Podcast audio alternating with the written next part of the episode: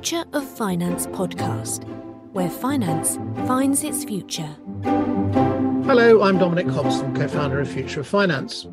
My guest today is Peter Gargone, CEO of Ntier Financial Services, a company he set up more than 20 years ago after experiencing at first hand the challenges investment banks had in managing and using their data to meet the needs of traders, operations managers, risk managers, and especially compliance with their regulatory obligations. Peter, thanks for joining us. Dominic, thank you for having me. Now, this is something of a, a, a cliche, but data is an opportunity. It, it, it, offers us, you know, new insights, better predictions, new customers. Uh, you can also use it, of course, to manage your risks, as I mentioned in my in my opening remarks. You can mm-hmm. avoid, avoid paying regulatory fines. You can find new customers, you can find customer assets which have gone missing. Uh, the clients that you deal with at Ntier, are they primarily thinking in terms of seizing opportunities here, or are they primarily thinking in terms of managing risk? I think from our client base, the primary focus is reducing risk and regulatory risk uh, across the board, as that's a sort of key uh, key financial issue for them if they get hit with fines, right? I, on this the insights the better predictions and a lot of the aspects you get out of fixing the data that we deal with on the regulatory side tend to be secondary benefits of it but the primary focus for most of our clients is the regulatory side so does that mean that the focus of of the platform that you've built is mm-hmm. both trading and operations and risk management uh, or is it one of those things more than the other two you know, if you look at the data that the regulators are requesting at this point, every time they expand the regulations, they pick up more and more data. That data gets down to product, product types, into people, people categorizations, your customer data. It really hits all of it, right? It just hits it in different ways for different verticals within the IT infrastructure. So, from a risk perspective, you're looking at all the same characteristics of the customers that they may be looking at for the insights and the other things. They're just sort of sliced and diced in different ways based on which kind of regulation you're reporting on. But the data set's broad and it covers pretty much everything the banks have. Well, we'll we'll come back to that question of the scale of data mm-hmm. uh, in a minute when we talk about the uh, the consolidated audit trail. But just let's stay at a high level for a minute. Uh, which when you're helping these organizations uh, get to grips with their data, which is a bigger problem? Is it actually aggregating the data, which is scattered all over the place, or is it actually monitoring the emergence, arrival of new data? They're they're both challenges in a sense, right? Because they and they have different dynamics. If for the aggregation, the data lives in different places in many cases for one in particular reg report, and what we have seen over time is as the client, as the regulators expand the scope of their reg reporting, they pick up more and more data from different verticals within the infrastructure. So that aggregation tends to be a challenge because you have to tie back the data across different data sets, which look completely different.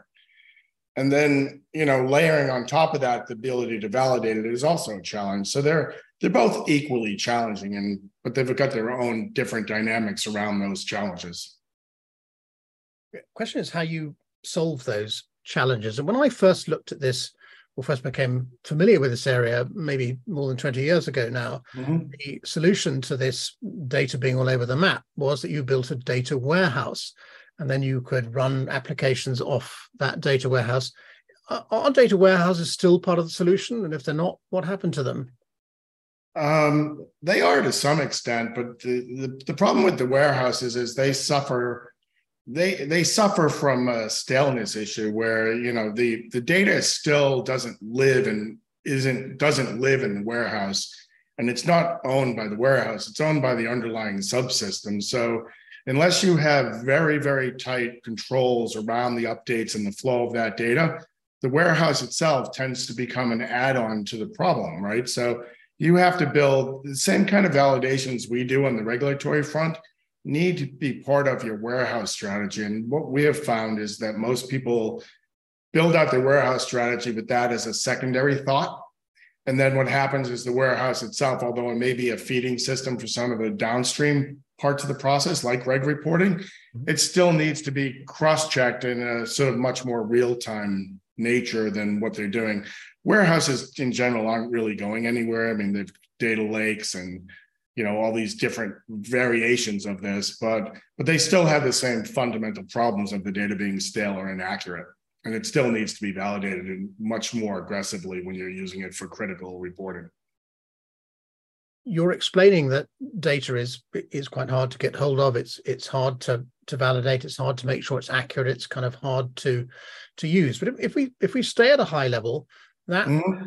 that is potentially a very substantial problem because you know financial services is a very uh, highly uh, computerized industry, if you like. We used to refer to computers as information technology. So they eat data, they they produce data. Data is is the primary input. It's also the primary output. Yet it's it's obviously, from what you're saying, uh, in a bit of a mess inside most financial institutions. It's scattered across systems. It's some might be in a warehouse, some might not. Is it up to date? Is it accurate, and so on. So uh, at a high level when you when you go into an organization how do you start to help them overcome those data silos those fragmented formats that lack of accuracy? Well what we've built out is a very flexible toolkit which is really very rules based and it allows you to dynamically pull in that data from different places and put it back into sort of cohesive data sets which are cross source if you will right? The the dispersion of the data is a natural part of the process, right? So what's happened over time is the reason it becomes such a challenge is that the expansion of the regulations are the ones that are mandating you put it back in to formats which combine things which aren't naturally combined based on a business line or a business function perspective. And that's one of the core challenges. I mean but in order to overcome that you really need a very good set of technology with a suite of functionality, which is pretty hard to build. And you need a very good understanding of the data and the data challenges across the industry, which is sort of two key things that we sort of have and have built up over time.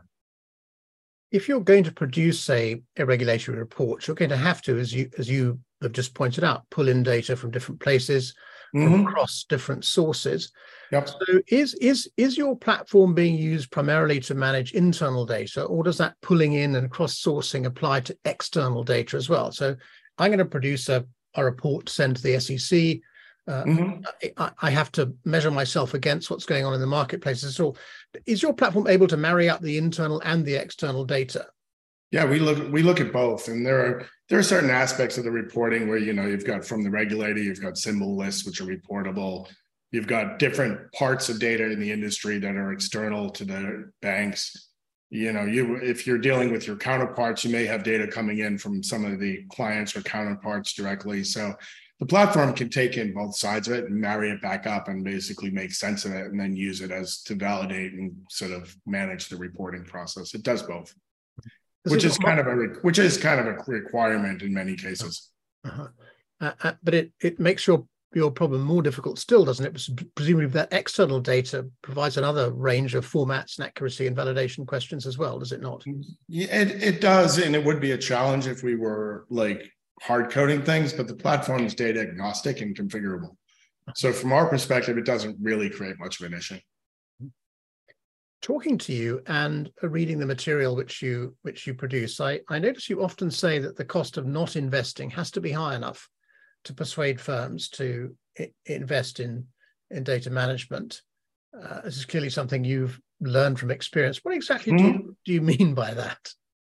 Well, it, that, that you know, a lot of that comes out of my historical experience with the banks and brokerages, where you know, I mean, data data challenges are nothing new. They're part of the process. They're part of the infrastructure. It's just historically there's been a you know the appetite for fixing a lot of these things where it's quite complicated and can be kind of expensive in some cases has been driven off of the cost of what what is the impact of the data being wrong and if the impact of the data being inaccurate is secondary or not critical then there's generally been much less of a appetite to really focus on correcting it because it's a matter of priorities and the assignment of resources across the across the company right?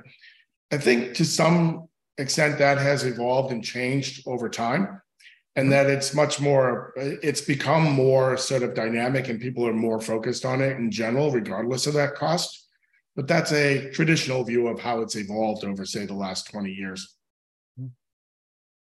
As you've just said organizations do allocate resources according to priorities which have been chosen. Mm-hmm. to put that crudely, budgets are allocated by a political process inside these major financial institutions. Would you say that the, the problems you're encountering in getting firms to to reach that point where if we don't invest, the cost is going to be much higher than if we do? Uh, when you're getting to that point, is the challenge within the firm primarily a political one? Or is it primarily a, a technical one? It's just so difficult to to capture and manage the data. I, I, think personally, like from our perspective, you know, while banks may struggle technically with it, we've proven our solution to solve the technical issues. So I don't think when people look at us as a provider, I don't think they they they can see pretty clearly that we're doing this across a pretty large range of complex firms, and it's not a technical issue. I also think to some extent we don't we don't face the kind of resistance we used to sort of going back 10 12 years. And I, I think it's become much more of an accepted i think the industry in, as a whole is moving into this space where they know they need these kind of processes. And it, it's got a lot less resistance than it used to say 10 years ago right? And so even now it's it's much less of an issue. You know firms realize they need a to cover the gaps in their governance and their data validation processes that we don't we don't generally see anywhere near as much resistance to that as we used to. You've pointed out that your platform is it's configurable it's customizable. An mm-hmm. implication an implication of that is that that the data management problems inside any one firm are going to be unique to that firm.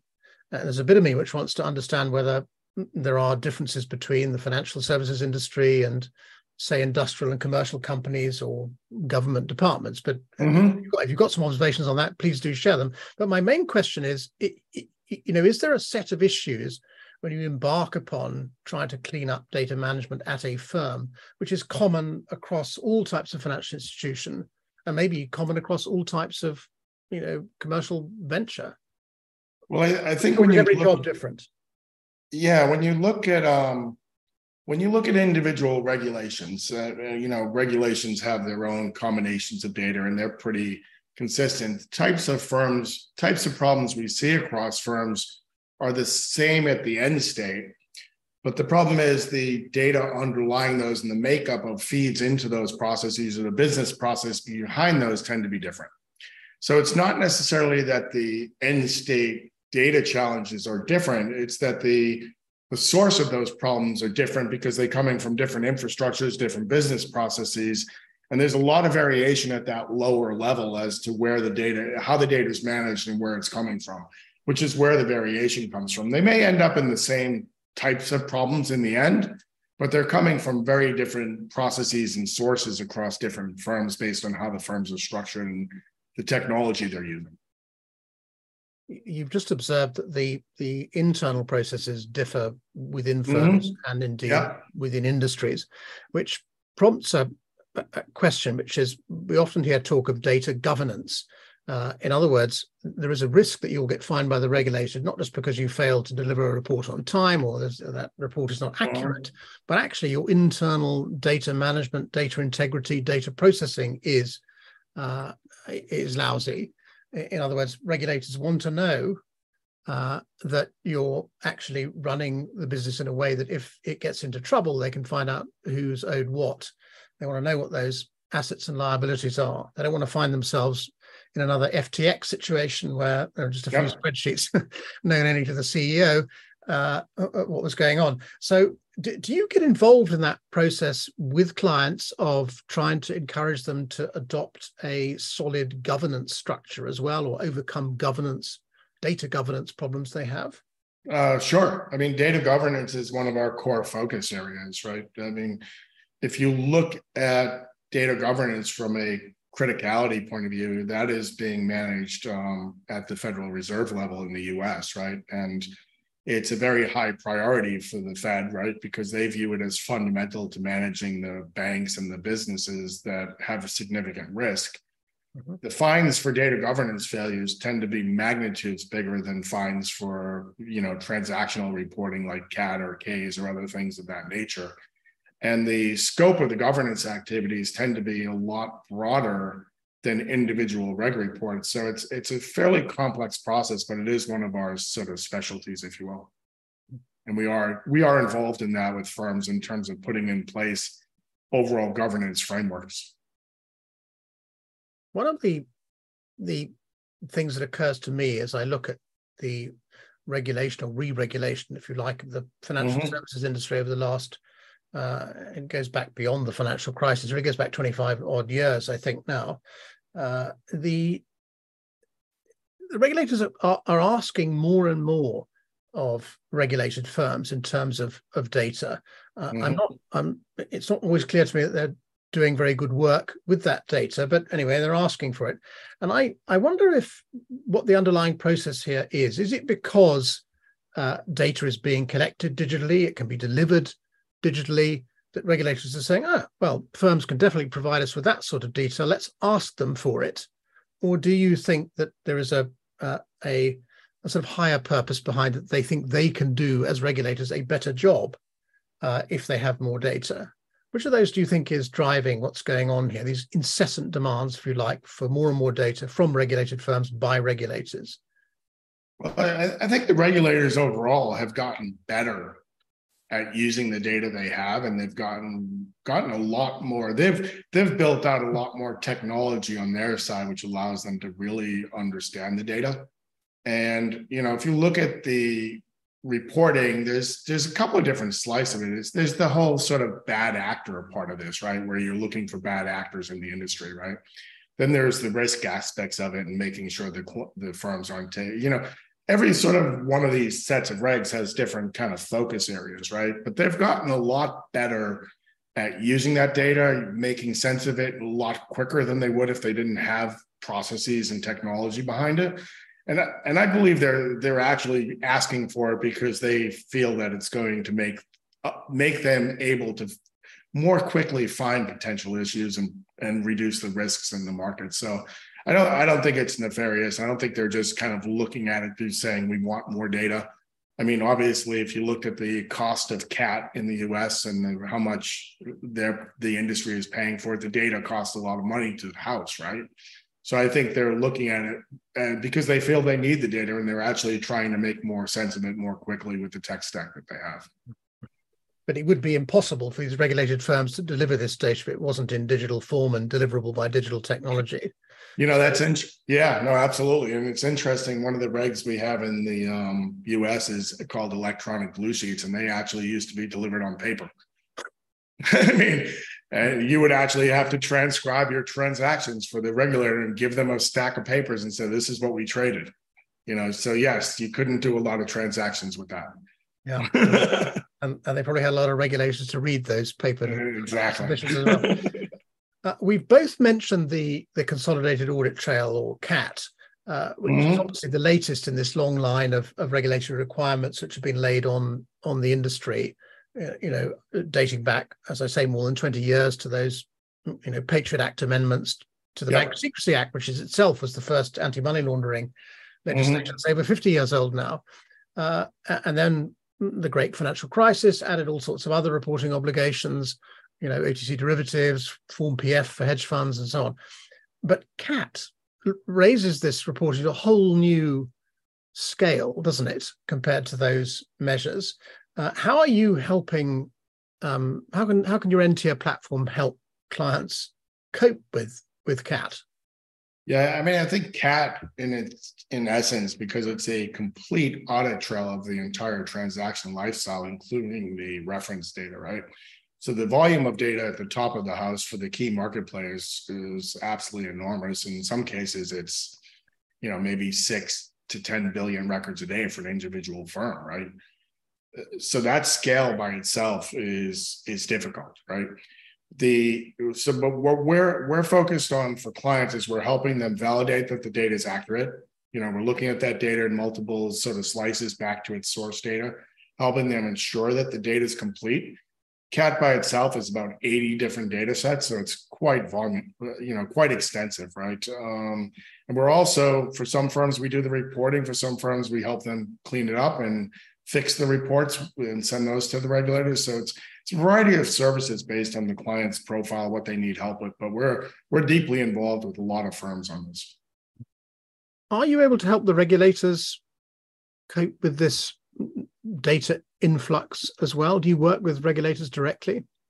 We um you know, we have a lot of contacts at the regulators, but we tend to stay focused on the clients. And if we are talking to the regulators for whatever reasons, it's generally in relation to some issues our clients may have.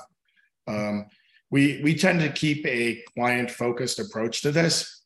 The regulators know who we are. I think they benefit a lot from the work we do because the end result of what we're doing is that they're getting cleaner data from the firms, and I think they appreciate that. But we're not we're not working directly with the regulators. We view this as a, a service for the clients and making sure they meet their obligations, not a not a regulatory service. But to service the clients well, you need to understand what regulators want. So do you, do you, have, you have an informal dialogue with them? We have a dialogue with them. We also have a very good team of sort of industry sort of experts that work for us in the compliance space and understand the regulations.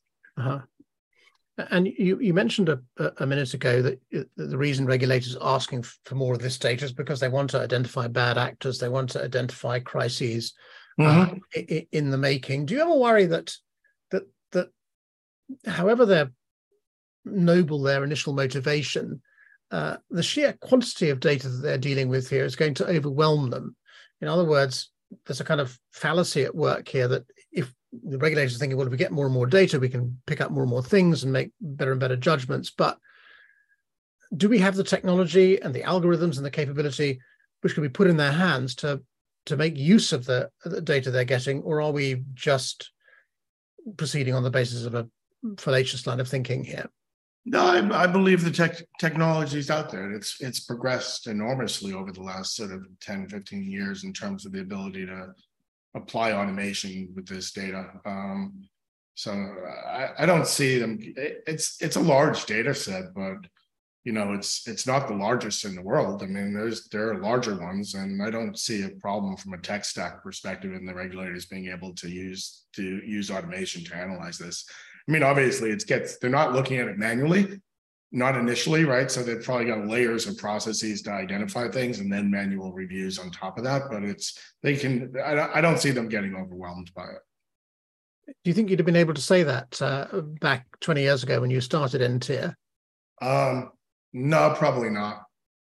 no, I mean, the volumes were significantly lower. They didn't have Amazon or any of these big cloud providers, which have massive infrastructures. Doing this without that would become, it becomes very, very difficult. Mm-hmm. Now you've been around a, very long time compared to some of the uh, the fintechs which have emerged to uh, to operate in the data space or indeed consume data.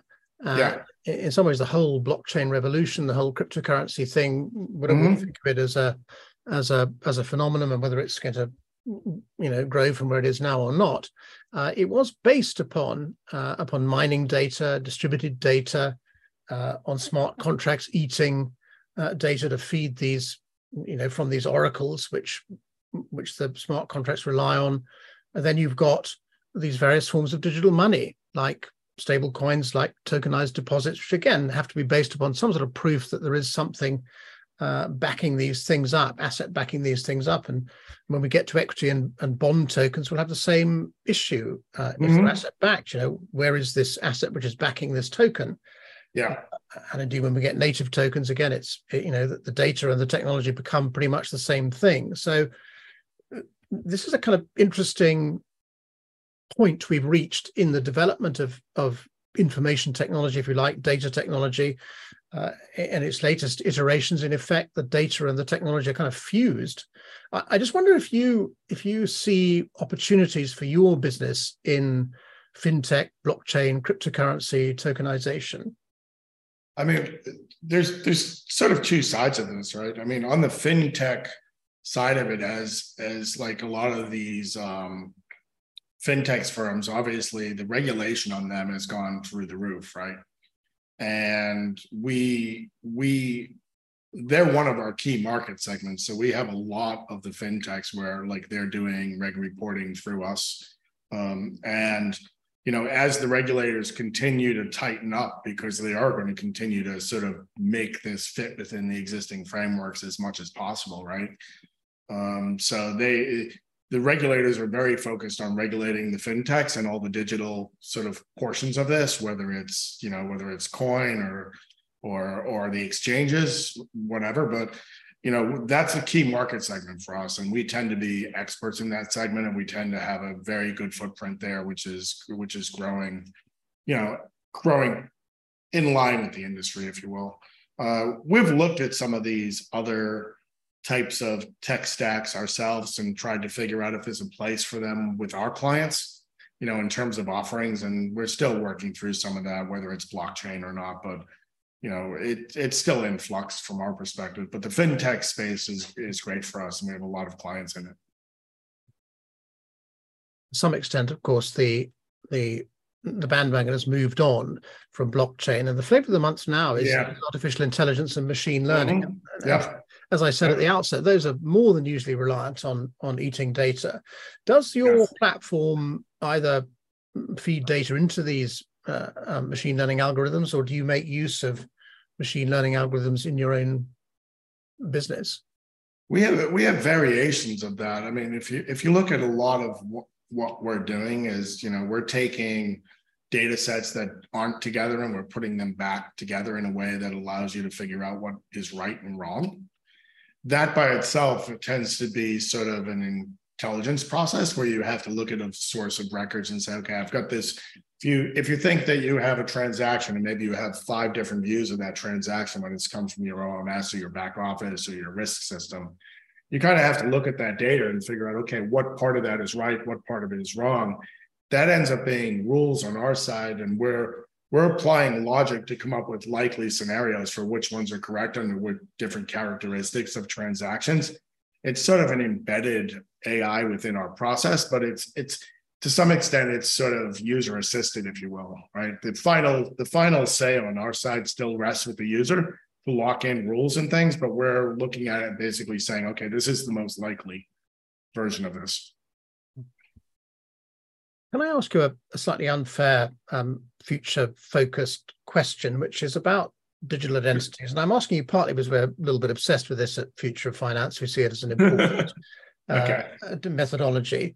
Uh, but I'm also asking it because I start to see at last it's getting a bit of traction with asset managers and with, with banks who see it in the first place as helping to solve their customer due diligence, customer onboarding processes, mm-hmm. which are highly manual, paper based.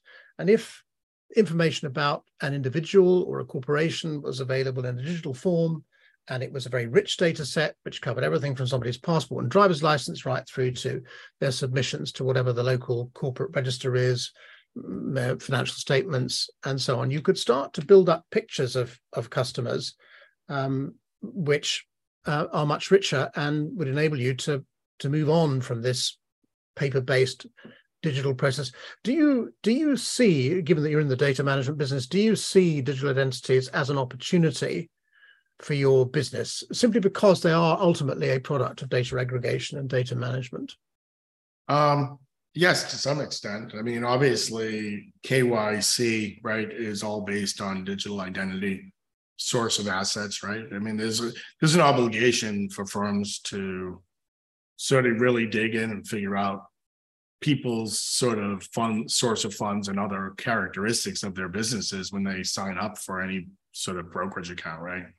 I think the more data that people have at their fingertips it's it's historically it's been a very sort of paper based sort of you know believe what the client says kind of process. But i think firms are definitely leveraging more data sources and there's a lot of stuff out there on people that you know they may otherwise not disclose. So there's certainly a space for that. We're involved in the reference data space quite a bit by default because of the CAIS work that we're doing in the US. And I think the, more data that's available to help sort of do profiling of people, firms, the better off the and and clients are going to be. So yeah, we're we're involved. We haven't gotten into the point of aggregating external sources. And I think when you talk external sources, this is an interesting place where they probably apply.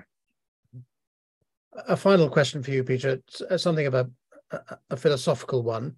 Mm-hmm. You're a software engineer, and I may be doing all engineers a disservice when I say that engineers exist primarily to fix problems. They're interested in in fixing problems.